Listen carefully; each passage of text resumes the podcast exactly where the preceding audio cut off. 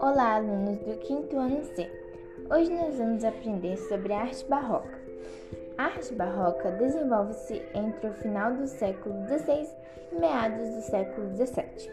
A Igreja Católica foi uma grande financiadora da arte desse período, pela construção de grandiosas igrejas repletas de ouros e esculturas de santos católicos, artistas barrocos brasileiros. Francisco Lisboa, Alejadinho e Mestre Atraide, na região de Minas Gerais, são os nomes que mais se destacam nesse cenário. Característica da arte barroca. Destacam-se os temas religiosos e riqueza nos detalhes da forma, na pintura e na cultura. São nítidas as expressões dramáticas dos, das suas personagens.